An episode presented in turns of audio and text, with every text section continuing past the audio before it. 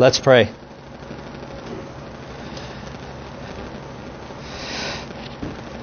Our God, as we look at your word this morning, we pray that you would cause us by your Spirit to be completely open before you, open to your good influence, open to your transforming grace. May you work upon us according to your good pleasure. May you continue and indeed bring to completion the good work that you have begun in each one of us as your people. May you break our desire to sin and make us eager to do that which is good and honoring and glorifying to you. In all things, may you be honored and glorified. It is in Christ's name that we pray. Amen. You know, it's always an anxious moment, especially for families and friends, when someone is reported missing.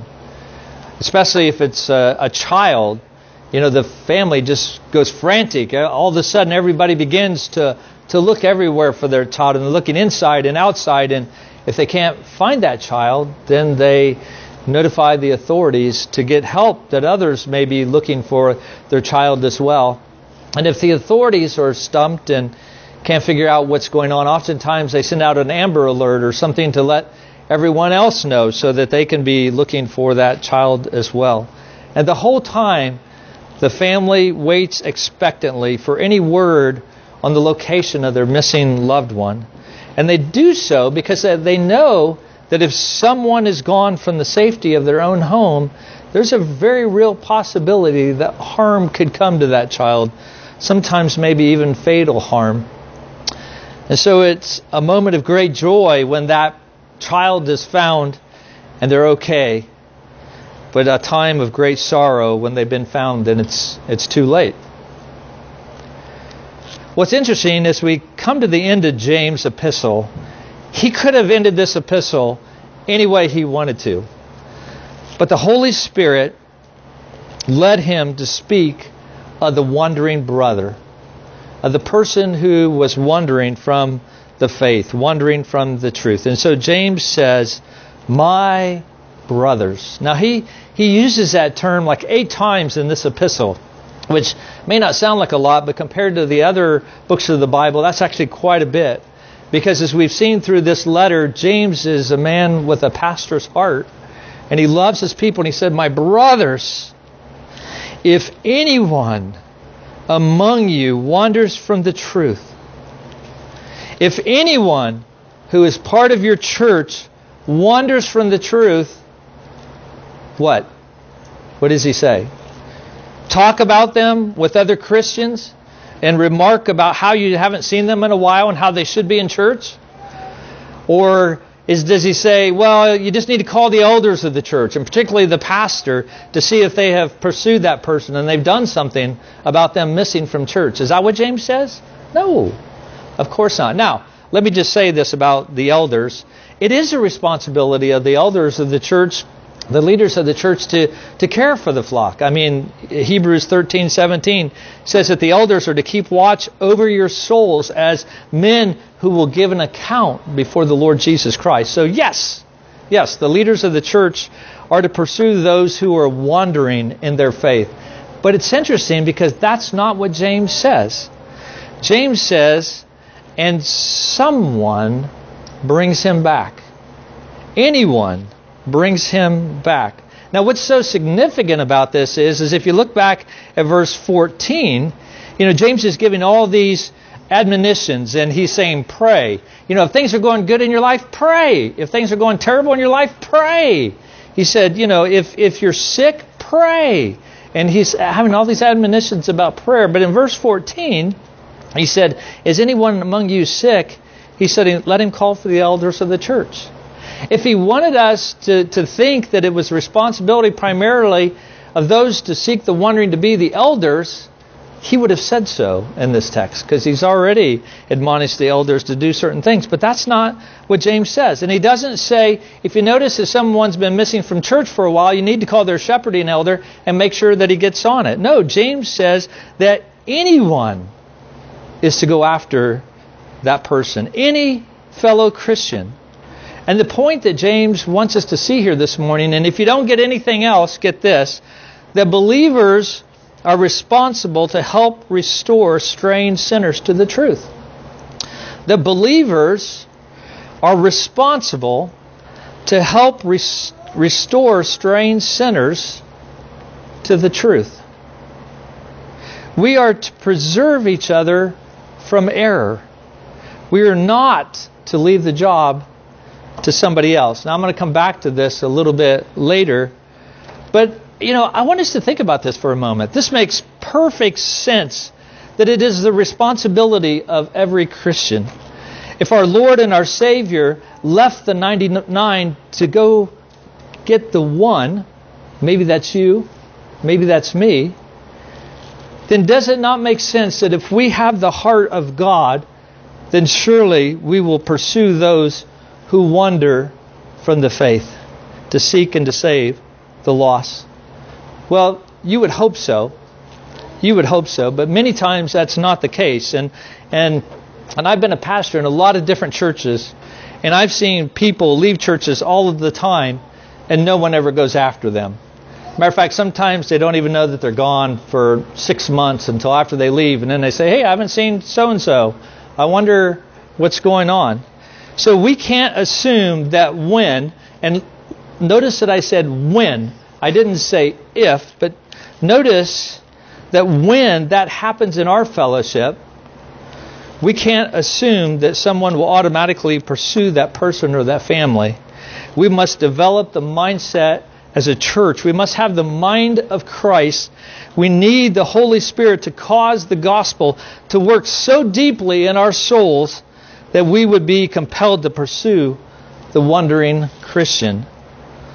Now, brothers and sisters, I know that what James is calling us here to do is most difficult. Most difficult. I've had the privilege to do this on a number of occasions. And the task is often about as pleasant as trying to help a wounded dog.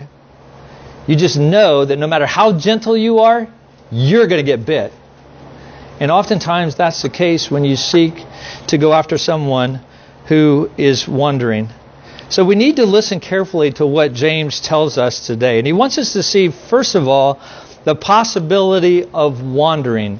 And I think we oftentimes maybe don't really grasp that this is a real possibility in our church. And I think as Presbyterians, we want to, you know, sort of sit back on the doctrine of the preservation of the saints or the perseverance of the saints and say, you know, God's going to keep us faithful to the end. And the reality is that is true. But the other truth is that God uses means as well. That He uses His people oftentimes to be the one to help preserve others and to call them back to Himself. Now, I want you to notice the verb that James uses in verse 19. My brothers, if anyone among you wanders from the truth. Now, this is the same verb, just maybe used in a different form in James chapter 1 and verse 16, where James says, do not be deceived. That's the same word. Be deceived, my beloved brothers. So there's a sense of deception in wandering. And it's often a self-deception. You know, a person who is wandering in the faith oftentimes doesn't even realize that they are wandering from the faith at first. You know, it's just everything seems normal. If you ask them, how are you doing? I'm doing great. You know, they don't really see that there's a problem. And so the person is wandering, sort of traveling aimlessly from place to place, spiritually speaking, and not following the truth of the Christian faith. And wandering takes place by just a moment of deviation that eventually becomes the direction of one's life. Like I said, no one usually intentionally sets off to wander from the Christian faith. They just sort of or maybe off just a little bit. It's sort of like that illustration, I'm not a pilot, but I've heard this from pilots, that if you're in an airplane and you're just off course by 1 or 2 degrees, doesn't sound like much, right? You're okay. But if you do that for a long period of time, you will end up hundreds of miles away from your destination that you were shooting for. And sometimes it's that way in the wandering. That, you know, we don't expect to be in a different place, spiritually speaking, but we oftentimes are. You know, I heard this week of a a man who took his daughter to a ball game, and there were thousands, I don't know, maybe tens of thousands of people at this ball game. And she was right there with him, and he said he was walking, all of a sudden he turned around, and she was gone. And he said, you know, she had just wandered off. She was walking with her dad, and she was tracking with him, but something caught her attention, and she went in that direction, and then got lost in the crowd, and she was gone. Now, the good news is he eventually found her. But that's oftentimes what wandering looks like, that we just stop to look at something, spiritually speaking, and we were off direction. Now, I want us to look at what James means as he talks about the truth, that they wander from the truth. You know, I think when we think of truth, we oftentimes only think of that which is the intellect, you know, because oftentimes we equate truth and knowledge, which is true. Knowledge is part of truth, but it's more than just knowledge. Paul says in Titus chapter 1, verse 1, as he's speaking of the truth, he said, their knowledge of the truth, which accords with godliness. And so truth is not only that which is intellect, but it's what we do in terms of living our lives as well. Truth is a living thing. When it grips our minds, biblically speaking, when it grips our minds, it also changes our lives. It's impossible, biblically speaking, to make truth a mere matter of holding to some propositions or creedal statements in our heads. If we claim to know the truth, then the Bible requires us to prove our claim not only by reciting these creeds or these truths and by understanding them, but by the evidence of the way of life matching that truth as well. And so I say that because I want us to understand that wandering from the truth can be more than just believing the wrong thing. You know, Paul talks about Hymenaeus and Philetus in 2 Timothy chapter 2, verse 17, were men who swerved from the truth. So what their struggle was an intellectual error. They swerved from the truth, and I'll talk about them more in just a minute. But then Jude talks about another kind of wandering, and he's compelled to write to fellow Christians because he sees the faith threatened by those who pervert the grace of God in licentiousness. In other words, it was all about license. You know, yes, I know I'm a Christian, but I can do this. We can sort of push the boundaries on sin and on that. So their error was more of behavior rather than belief. It was really a sense of godless living. So wandering from the truth involves both doctrinal error, but also godless living as well. And so you may have someone who knows their stuff. They know their scripture, they know their theology, and they're just like, you know, you talk to them, you think, wow, I just want to be like those people. And yet you might see them in their life begin to wander or to stray from godliness and from godly living. And brothers and sisters, I want to tell you, just because they know a lot doesn't mean that they're not wandering in other ways. And we need to be aware of that. And it's interesting, you know, as we look at the New Testament, just see all the different people that wandered from the faith. There's a lot of examples. Let me go back to Hymenaeus and Philetus. Paul said that they had swerved from the truth by saying that the resurrection had already happened. Now, you and I might think that, you know, that wouldn't make that big of a difference, would it? Okay, so they got the resurrection date wrong. It's not that big a deal. But Paul says that their teaching will spread like gangrene, that it will poison the church and it will dishonor the name of Christ. And he says that they have swerved from their faith. So understanding what we believe and knowing that carefully is very important. But there's also Ananias and Sapphira in Acts chapter 5. And they wandered in a different way. As members of the church, they saw Barnabas, who had a great reputation for being a servant of God. And they wanted that reputation for being servants, but they didn't want to exhibit a servant's heart. You know, so they wanted to be known in the church as significant. And so, you know what they did? They came and said that, you know, they sold this land and they wanted to give all the money to the church, and they only gave part of the money to the church. And it cost them their life. But it's amazing that could be a sign of wandering. Just a simple desire to be known in the church is important rather than to be a servant of the Lord's people. But that's how they wandered. And then you have Demas, he was a close companion of Paul. If anyone understood the Christian life was difficult, it was Demas. I mean, he saw Paul go through all kinds of difficulties. He saw the scars that Paul suffered simply because he preached Jesus Christ. So how did Demas wander? Well, Paul tells us that he had an affair. Now, not an affair like you're thinking about him having an affair. But how do affairs begin? Well, usually they begin with a glance and then with a moment's attraction, and then with a giving yourself to that moment of attraction. And the same thing happened to Demas. And Paul says that instead of loving the appearing of the Lord Jesus Christ, Demas fell in love with the world, we read in 2 Timothy 4, verse 10.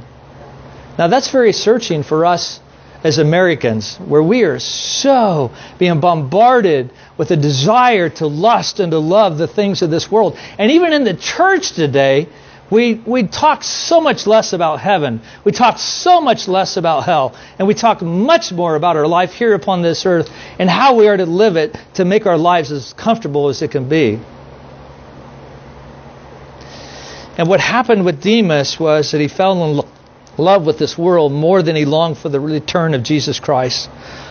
Brothers and sisters, a loss of affection for Jesus Christ is not a sign that you are normal. That is not the sign of a Christian. That is the sign of someone who is beginning to wander from the truth, that you are spiritually having an affair with the world. And then there's Simon Peter. Of course, Simon Peter. We got to talk about Simon, you know. And he wandered even on several occasions.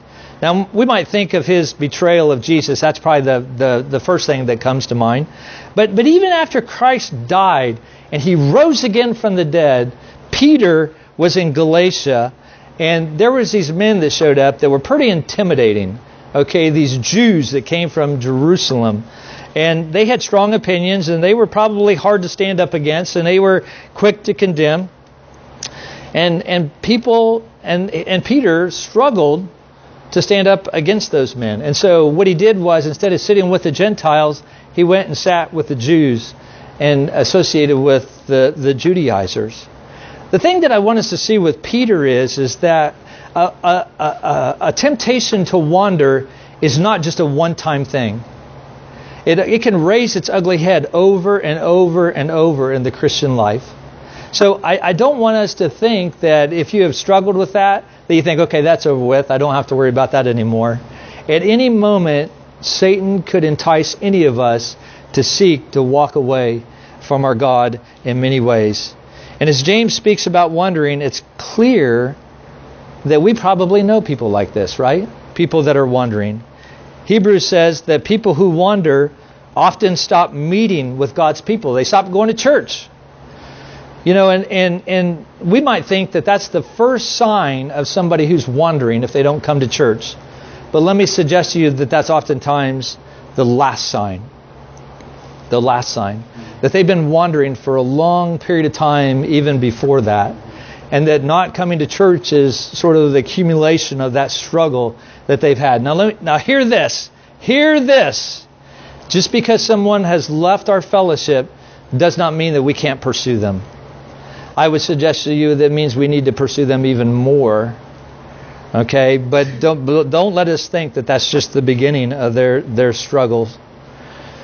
So James doesn't stop there. He goes on, and he not only tells us about this temptation to wander, but also the responsibility that we have to those who are wandering. And I know I talked about this just a little bit earlier, but let me just go over this a little bit more. James says that if anyone wanders, anyone in the church can bring them back. The responsibility belongs to our fellowship. Yes, the elders, yes, the pastor, as one of those elders, is to be pursuing them. But if you look at Matthew 18, I think it's interesting that the first person to do something with this issue of sin is not the elders of the church. It's you. It's you. Matthew 18 says, if your brother sins against you, go and tell him his fault between you and him alone. If he listens to you, you gained your brother. So according to Matthew 18, actually, the elders are to be the last resort.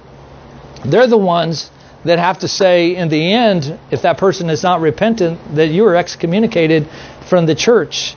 But the elders are not to be the first resort. That's you, and you, and you, and you. You know, it reminds you of one of Jesus' most famous parables that he tells. There was a man who was lying bloody in the road, and a priest comes by, and he sees the man, and by his actions, this priest is basically saying, you know, somebody should do something about that. But he walks on the other side of the road and he goes around the man. And then a Levite comes, and he's walking down the road and he looks at the man and he says by his actions, you know, somebody should do something about that. And he walks around the man and he walks down the road. And a Samaritan, a lowly Samaritan, walks down and he sees that man lying bloody in the road. And the scriptures say, and he had compassion on the man. And the Samaritan said, you know, I should do something about that. And so he did. He gets down in the road, and with his hands bloody from caring for the man, he then hoists him up on his donkey, and he takes time out of his trip to take a side trip to take this man to an inn where he'll be safe. And he pays the money to make sure that this man is cared for and he gets to be able to recuperate. And he even comes back and says to the innkeeper, I will even pay you more, whatever I owe you, when I get back. So he's going to then inconvenience himself again to come back and to make sure that this man is cared for. The Samaritan gave himself to this man who was bruised and broken because he had compassion upon him. Now, when Jesus told that parable, he was asked the question, who is my neighbor? And it's interesting that Jesus didn't say, well, you know, let me tell you who your neighbor is. Actually, Jesus turned it around to a question. And he said, which of these three do you think proved to be a neighbor to the man who fell among the robbers? And what James is telling us this morning is that you are that neighbor.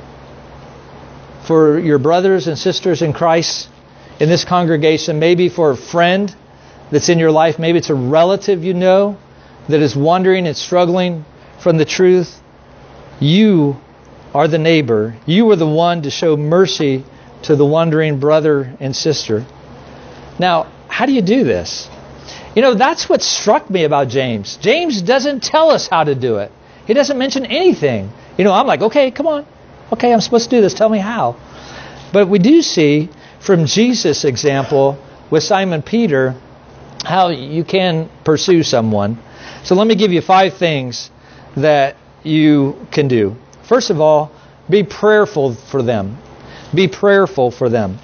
You know, if they come to your mind because there is a spiritual need, and there may be somebody whose mind is popping into your head right now, if that's the case, pray for them. And I don't mean just pray for them once, but I'm talking about praying regularly for them, pursuing them. Now, I think it's interesting because if you look at James, as I said, beginning with verse 13 all the way down to verse 19, what's James saying? Pray, pray, pray, pray, pray, pray. You know, if things are going well, pray. If things are going bad, pray. If people are sick, pray.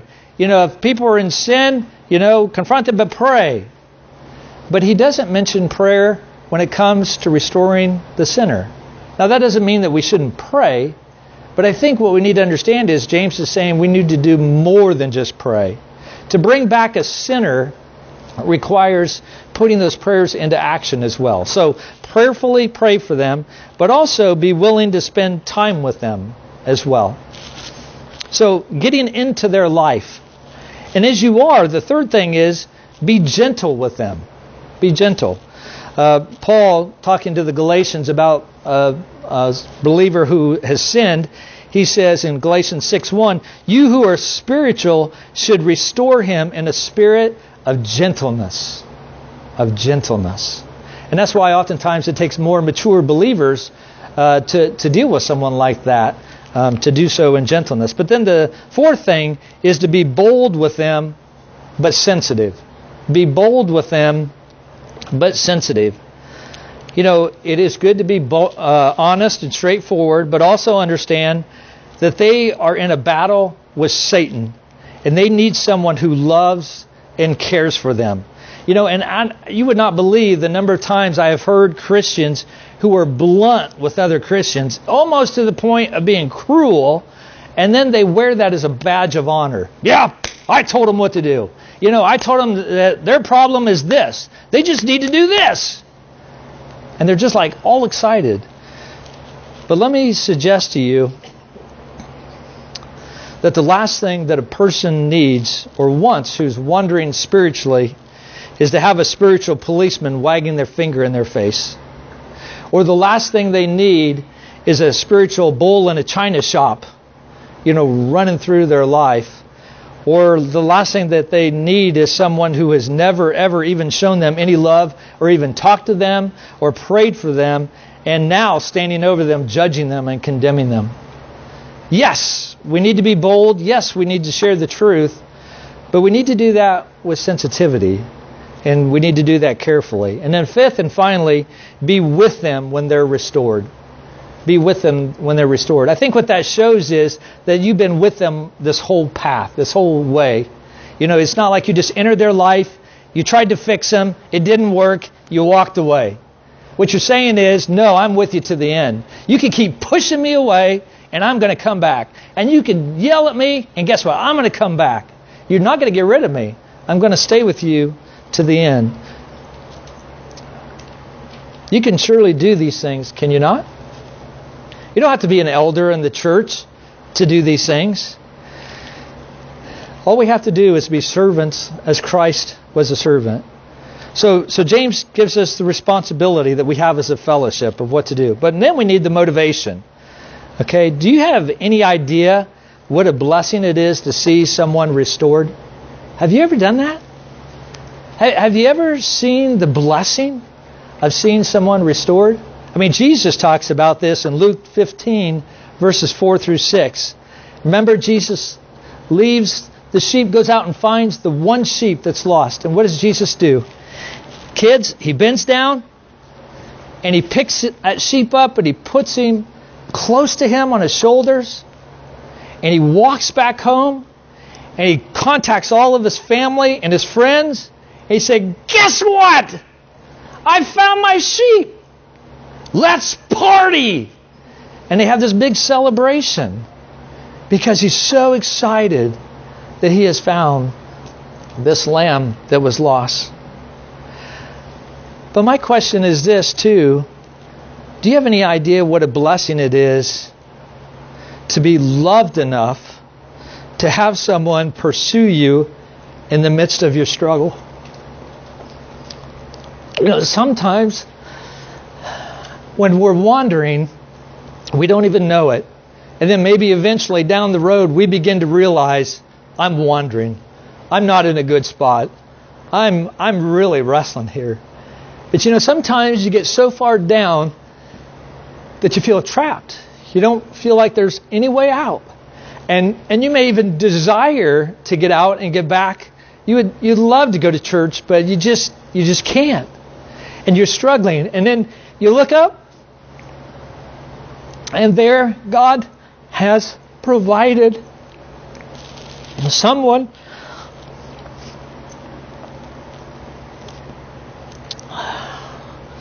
who loves you enough to be there with you. Someone that's going to cost them. Someone is going to take their time that they could be spending with their family or doing whatever they wanted to do, and they're going to be with you. Someone who's going to put up with all your garbage that you throw at them because you're trapped and you want to get out, but at the same time, you're pushing people away. And you can't figure out why, and you feel helpless to do anything about that. And yet the Lord works in someone's heart, a brother or a sister in Christ who comes after you and says, Jesus has loved me enough to pursue me. That I gladly come and I seek to pursue you as well.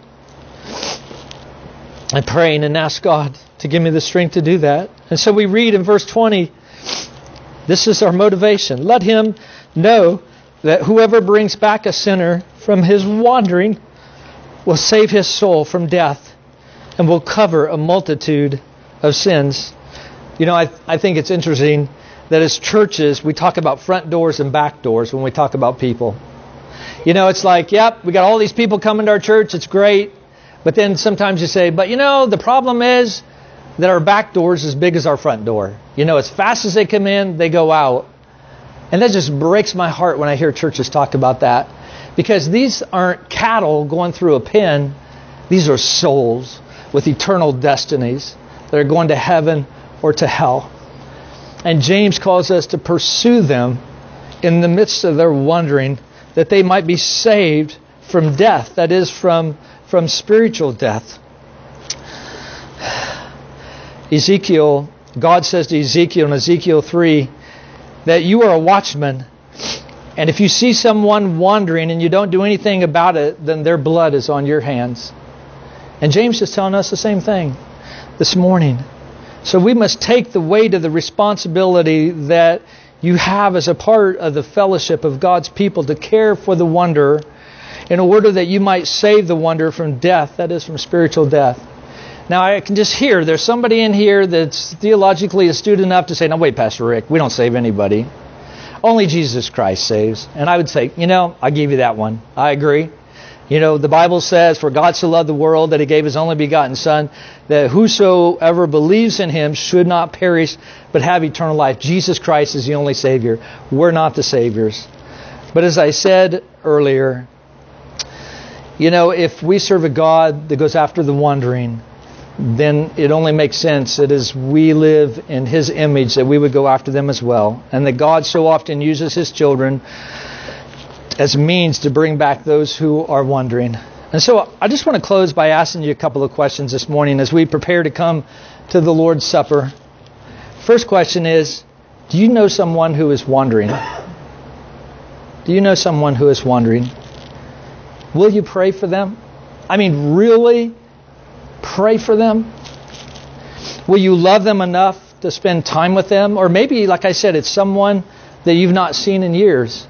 Would you be willing to reach out to them? Maybe on Facebook, or maybe you still have their phone number, and just say, hey, I've been thinking about you. Can we get together and have a cup of coffee? Are we willing to speak to them to the truth, but doing so gently and being sensitive to them? Willing to be there when they are restored? Our second question is this. Are you wandering? Physically, you're here, obviously. But spiritually, are you wandering? You know, may I say that we have all wandered at some point in time, and that Christ loves us enough to pursue us. So if you are here today and you are wandering, Christ is pursuing you. And let me just even say this, if I might, that if the words that I'm speaking to you this morning are striking your heart and touching your conscience, then that's something that you should rejoice in, because it is truly evidence that the Lord is pursuing you and calling you to come to Him. He's saying, you were wandering, but let me restore you. Let me save you from the terrible death towards which you were going. Let me cover you with my blood, the blood that covers over all your sins. Let me give you the joy of your salvation once again. Listen to His voice as He calls you back to Himself. And when you hear His voice, obey it and trust Him. Throw yourself upon your mercy and come home. Come home. Let's take a moment and just meditate upon the Word of God that we heard preached this morning. Please bow your heads if you would.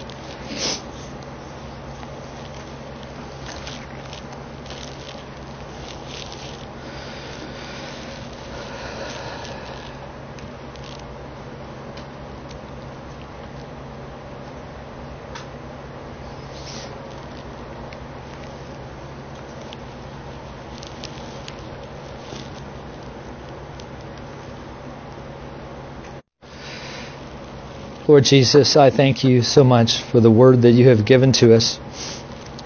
And I pray that you would give us your mind and your heart to love those that are struggling. Lord, I pray that your gospel would so permeate our fellowship as a church, that we would grow to understand the depths of our sin, and yet even greater the depths of your salvation, that we would consider it a privilege to be inconvenienced in even the greatest of ways, to be used of you to reach those that are struggling. And I pray, Lord, this morning for those that might be wrestling with you. Oh, Lord, let them not leave this place and let these words drift from their minds. I pray that your Spirit, the Spirit of the living God, would constantly be bringing these words to their minds until, Lord, they give up to you, that they come to me or they come to someone else that they love and they trust in this congregation and say, I'm struggling, I need help. Let them cry out to you, and we pray, oh God, that you would deliver them for their good and for your glory. We thank you, Lord, and pray these things in your name. Amen.